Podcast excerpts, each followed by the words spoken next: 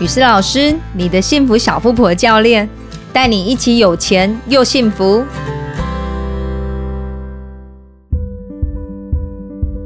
那这一次要讲的主题是呢，放在银行的钱，小心别人帮你花掉喽。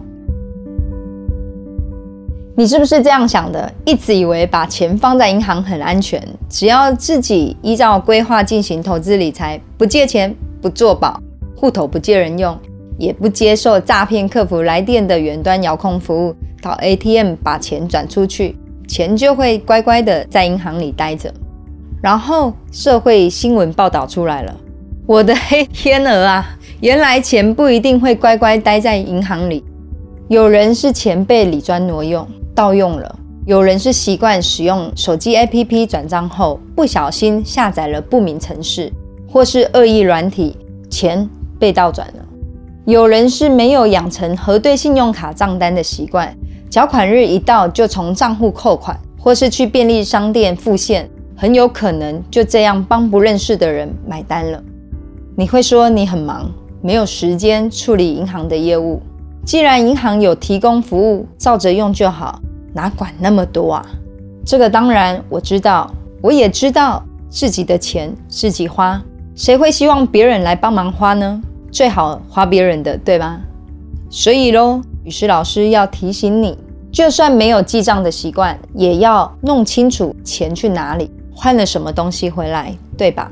基本自保的观念、预防措施，该留底留存的文件。轨迹你应该要有，这是投资理财的基本盘。理财要以不漏财为原则，原则原则三遍哦。你想想，李专叫你买什么，你就买什么吗？你有了解自己到底买了什么吗？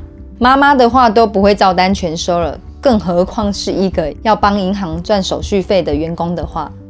我们回到主题，雨诗老师问你：既然李专不是你妈妈或你爸爸？你为什么要把银行的账号密码给他呢？你为什么要盖空白的取款条给他呢？你为什么连存折、定存单都不自己保管？钱到底是谁的？你这个不负责任的金主！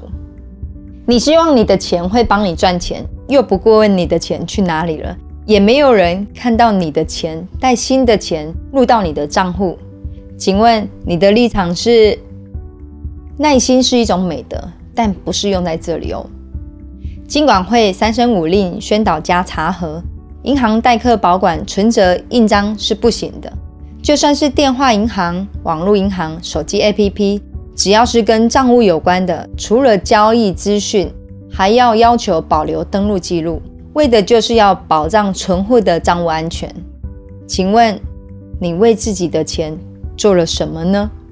为自己放在银行的钱，雨师老师要提醒你做好三件事：第一，自己保管好存折、存单、印章与密码，密码不要连续或重复的英文与数字，例如 A B C A A A 一一一八八八八八 A A B B C A B C D 一二三四，也不要用明码，例如出生西元年月日。